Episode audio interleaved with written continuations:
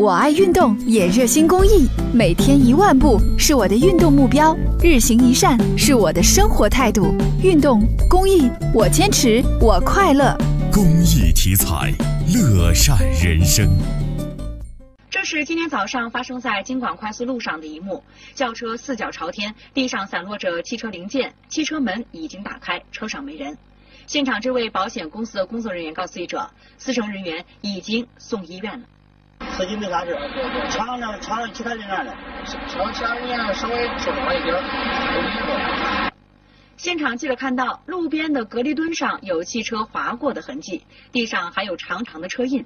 看情形，当时汽车是撞上隔离墩后翻过来的。人从之前周六、之前那个五大方向侧滑。问及事故原因，这名工作人员说，初步了解，司机可能是疲劳驾驶导致的。